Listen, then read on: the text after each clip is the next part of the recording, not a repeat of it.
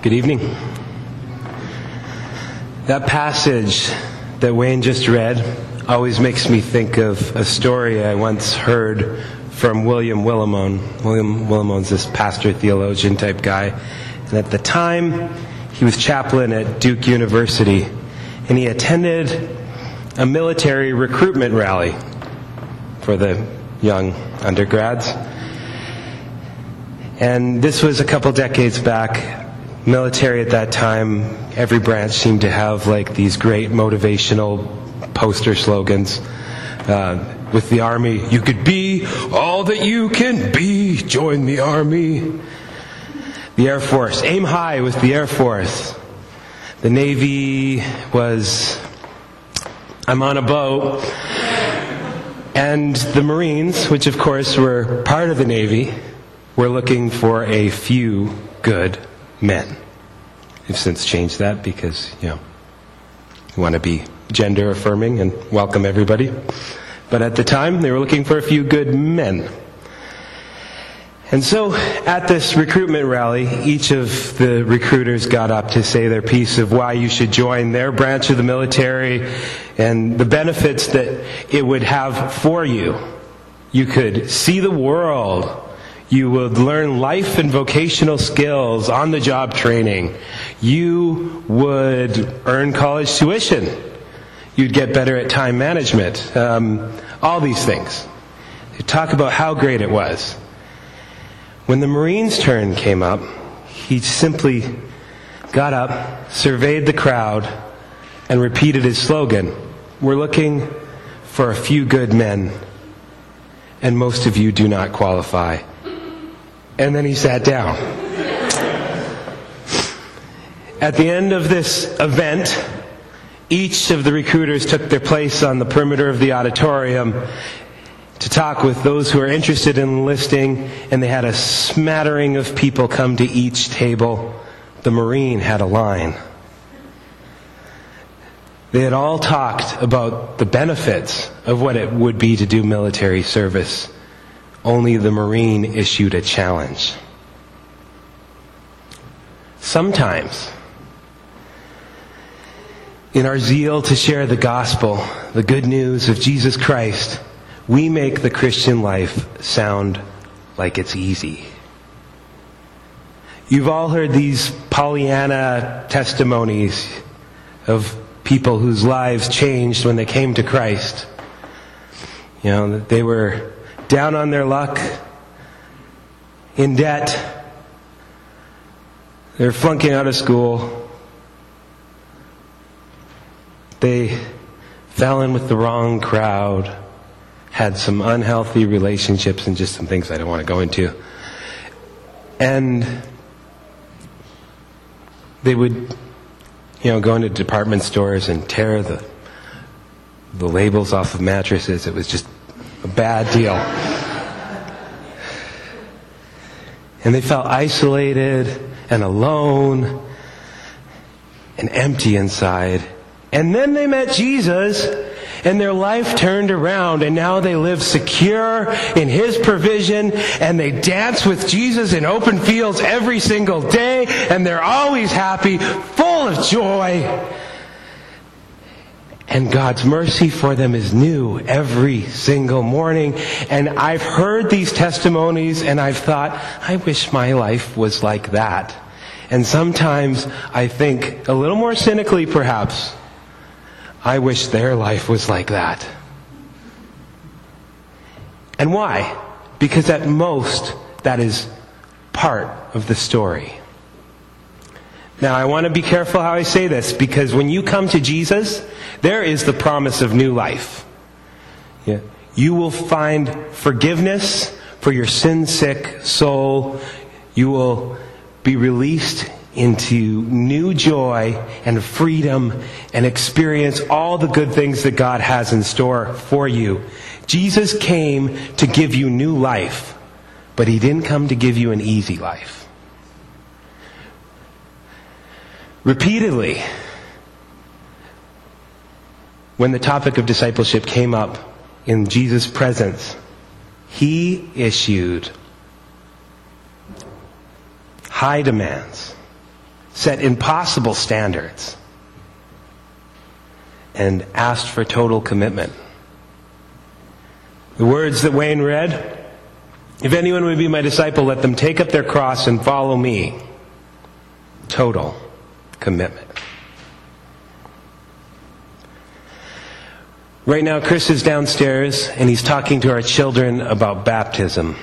Baptism is the sacrament of Christian initiation, initiation, and it symbolizes our total identification with Christ in his death, in his resurrection, in his life. I have one goal today, and that is to get us to think a little more deeply together about what it means to follow Jesus. So, with that, let us stand for the reading of God's Word. This passage today is from Matthew 8, verse 18 to 27. When Jesus saw the crowd, he gave the order to cross over to the other side of the lake. Then a teacher of the law came to him, and he said, Teacher, I will follow you wherever you may go. Jesus replied, Foxes have holes, birds have nests, but the Son of Man has nowhere to lay his head. Another disciple said, Lord, first let me bury my father. But Jesus said to him, Follow me and let the dead bury their own dead. Then he got into the boat and the disciples followed him. Suddenly, a fierce storm came up on the lake so that the waves washed over the boat. But Jesus was sleeping. The disciples went to him and woke him up and said, Lord, save us! We're going to drown. He replied, You of little faith. Why are you so afraid? And he got up and rebuked the wind and the waves, and it was completely calm. The men were amazed, and they asked, What kind of man is this? Even the wind and the waves obey him. Gospel of our Lord Jesus Christ. You may be seated.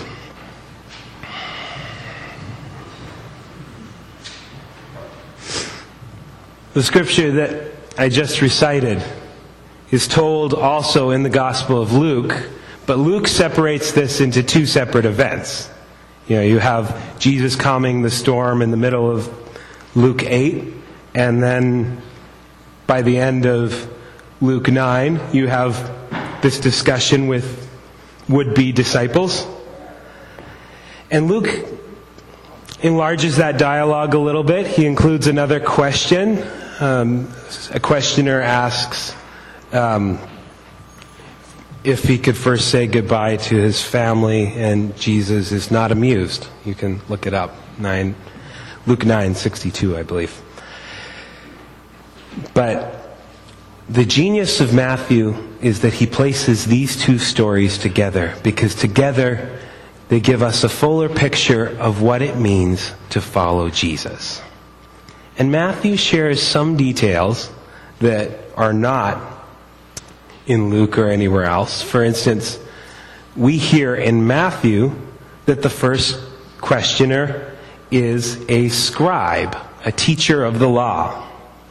Now, when these guys show up in the Bible, in the Gospels, they're usually the bad guys, right? They're the opposition.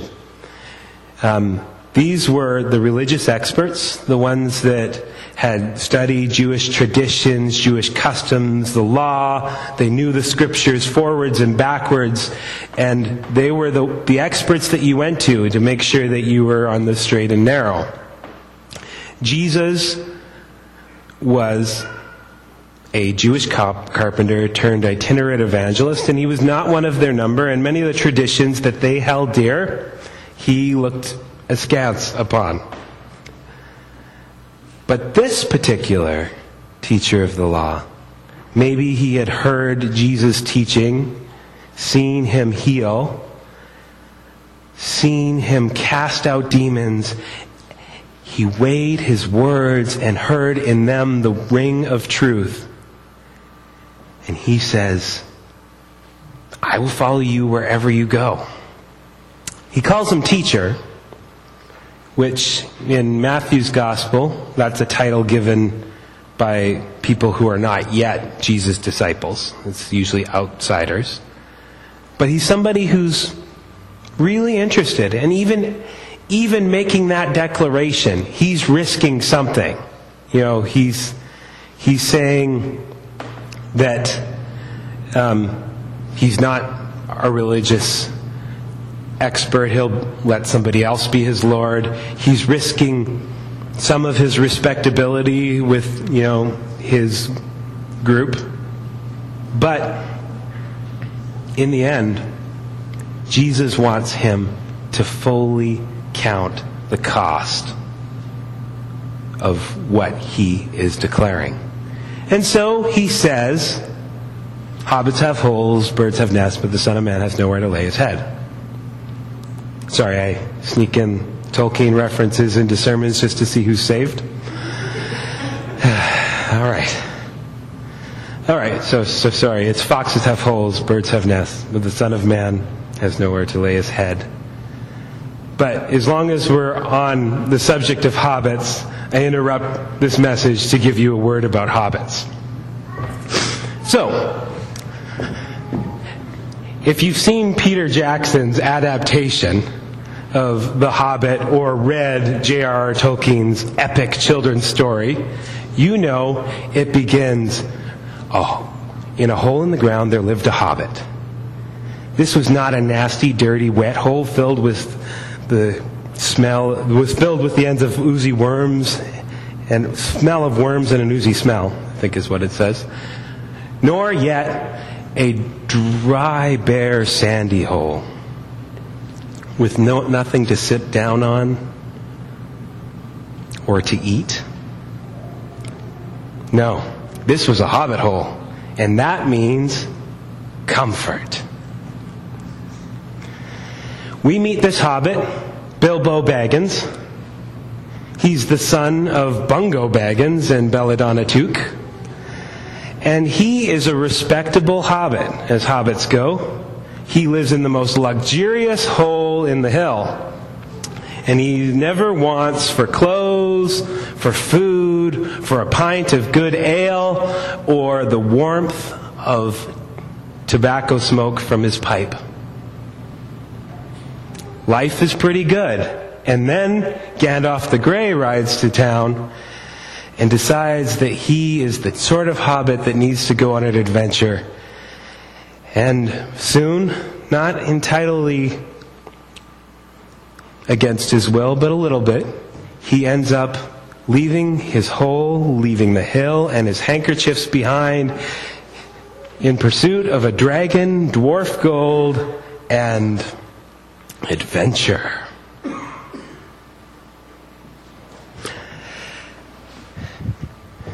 Jesus is not Gandalf the Grey. He didn't force his will on this teacher of the law, but he wanted him to know that if he were to follow him, he would have to take on the sort of life that Jesus had. Now, Jesus more than likely had a home in Capernaum. But functionally, he was homeless.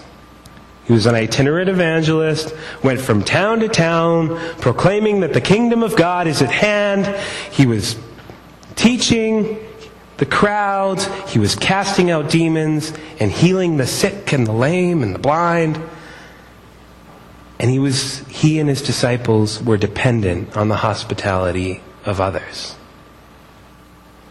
If this teacher of the law were to follow Jesus, he would have to take on that sort of life. He would have to give up the security that he had, the respectability, his home. My point, and I do have one, is this. If we want to follow Jesus, we have to kiss our hole goodbye. Turn to your neighbor and say, Kiss your hole goodbye.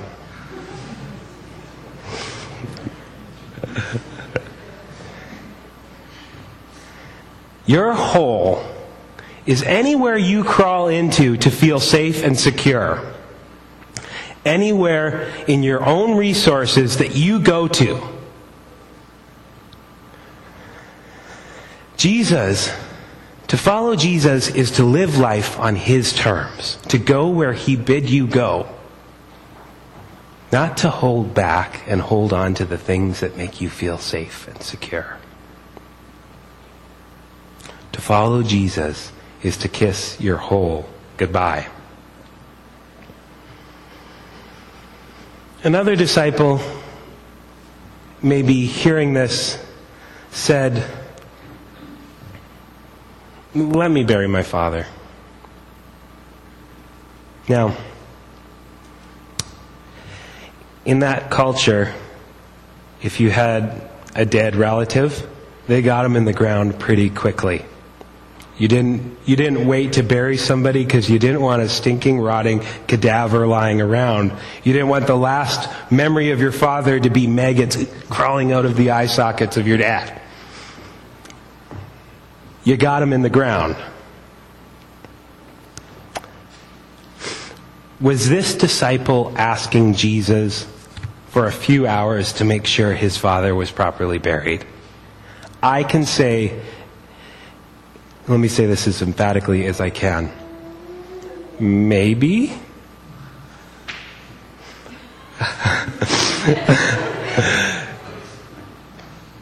I don't think so, it's possible. This, this sort of commitment was not unheard of in Jewish culture. If people in the Old Testament, uh, called Nazarites, took a vow where they could not touch any dead body, because their vow was to God, and that's the commitment they made. Even if it was their own mother or father, they could not touch anything dead. Jesus could have been asking this disciple for that kind of total commitment. Many scholars feel that, well, we have no way of knowing that the father was in fact dead. Maybe he was asking for an indefinite period of time. It's like, I will follow you, Jesus. I know that you are Lord and I like what you're teaching, but I've got other obligations. I need to take care of my family.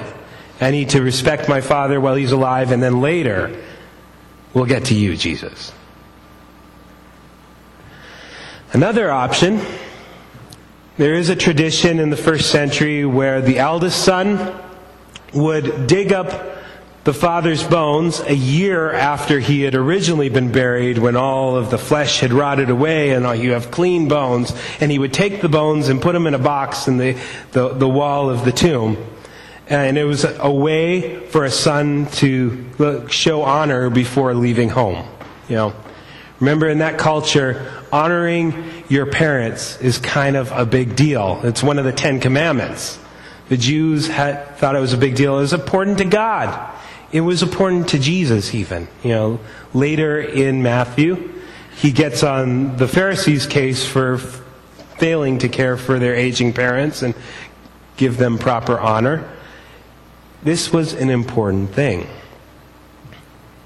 But what Jesus was saying here was what it means to follow him is that his, your commitment to Jesus is more important than all other commitments. Follow me and let the dead bury their own dead. Now, I don't know if we in this culture totally get how radical that was for this disciple. I mean, we're for the most part, a bunch of pasty white folk. And the way that we were raised where it was, you know, we prize the individual. You raise your kids so that they can be autonomous individuals contributing to society. They get out, they make their own way in the world, and everything's great.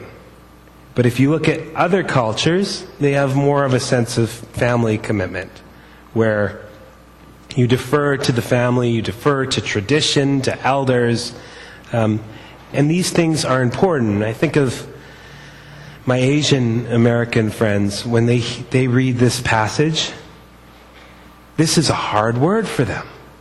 Because in that culture, respect for your parents is, is paramount. And yet, Jesus' culture was much closer to that. And he doesn't shy away from saying,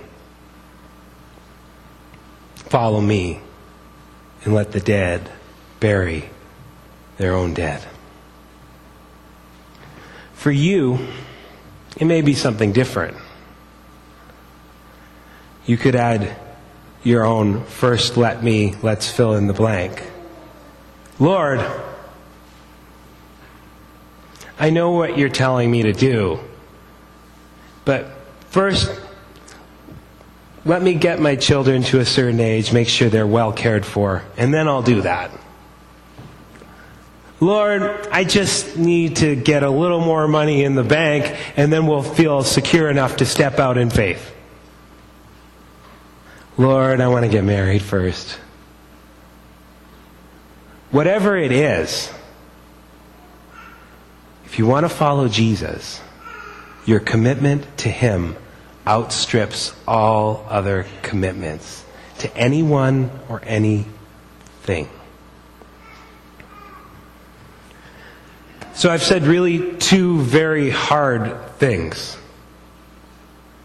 You know, kiss your hole goodbye. Commitment to Jesus outstrips all other commitments. And if we left here today and you did try to do that, um, might as well just give up now. You're going to fail.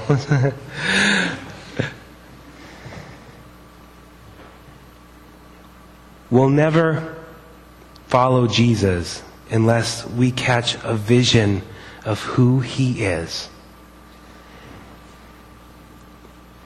A vision of Jesus' power, experience of Him in our lives is what will sustain us in following Him. As we look at our story, Jesus gets in the boat, goes to sleep. His disciples, who at this point have listened to everything he said, got the boat ready so they could cross over to the other side of the lake and avoid the pesky crowds. And here they were in the middle of the lake. Now, the Sea of Galilee sits about 635 feet below sea level, and there are mountains on the east and west that tower above, like 2,500 feet above sea level. And in the spring, a strong east wind could send a very sudden and violent storm upon the lake. And this is what the disciples were caught in, and they knew they were going to die. These were fishermen. They knew this was not a good time to be stuck on the lake. And Jesus was sleeping in the back of the boat. They woke him up and said, Lord, save us, we're going to drown.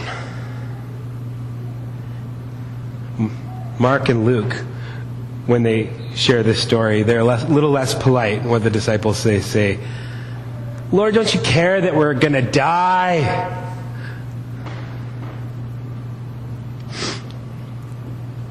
I don't think Jesus was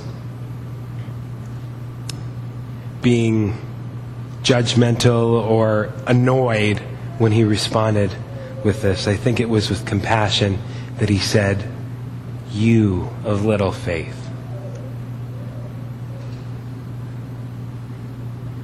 Why are you so afraid? Hear the words of Jesus. You of little faith. Why are you so afraid? It is though he said, Why don't you trust me? If you knew who it was who was sleeping in the back of the boat, you'd have no cause to be scared. And as if demonstrating his point, you know the story, he got up and rebuked the wind and the waves, and they did what no mere mortal could expect. The wind and the wave stopped. The Jews knew of miracle workers. They'd had prophets that had healed the sick before. Elijah and Elisha even raised the dead. But authority over nature, over the elements, over wind and water, that was God. No other miracle in Jesus' earthly ministry so vividly points to his authority, his identity as the divine Son of God as this. Now, I don't think the disciples got that, but I think they got a little more of a picture of who this was. They saw and they were amazed and said, What kind of man is this that even the wind and waves obey him?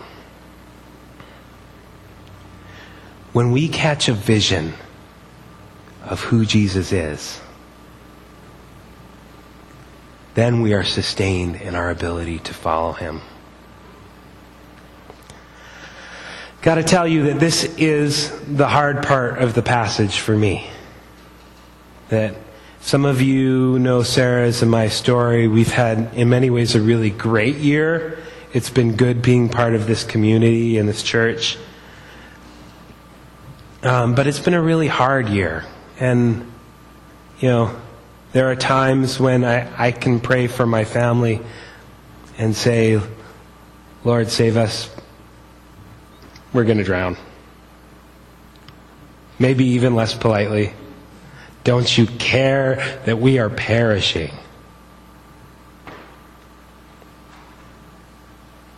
I need a greater vision of who Jesus is. And that's what will sustain me when I step out and follow him. And that's what we all need. So, this has been really nice.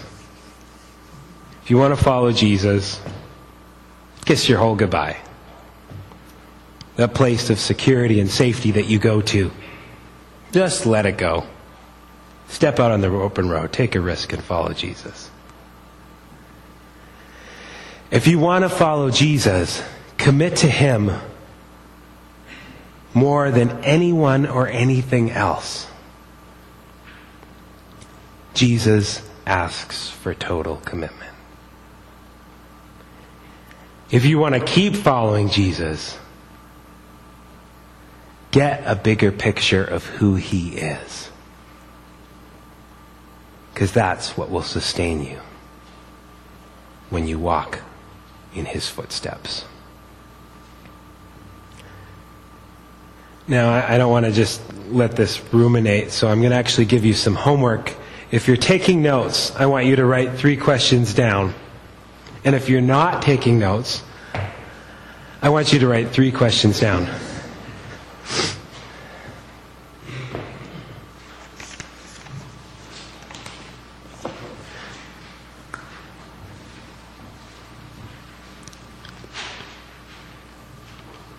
Question number one What do you have to give up in order to follow Jesus?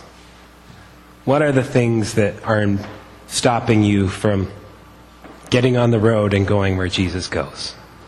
What do you have to give up to follow Jesus? Everybody got that? Good. Second question What commitments compete with your commitment to Christ? What is it that threatens to dethrone Christ in your heart? You know, writers on the spiritual life talk about the rightly ordering of the affections. That is, getting your first love first and your second love second. You know, Jesus is first, everything else is not first. So, what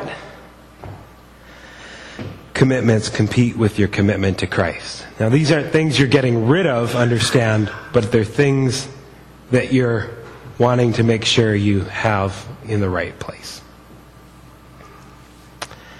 And my third question is this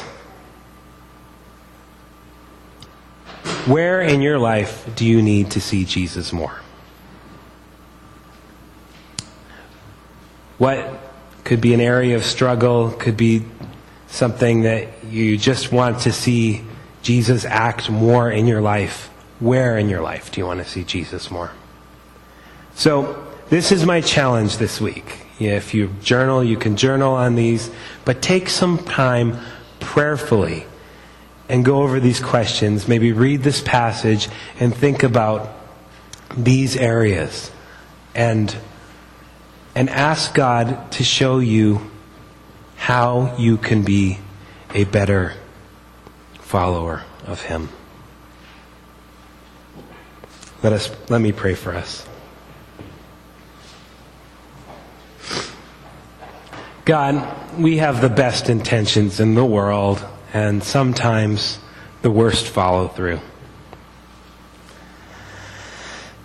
We say we'll follow you wherever you go, but then we retreat to places of safety and comfort. We say,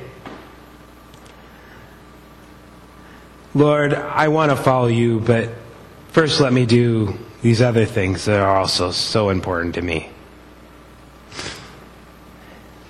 Lord, teach us what it is to walk in your ways. Give us a vision of you that will sustain us. Give us an experience of you that will carry us. Show us how to follow you.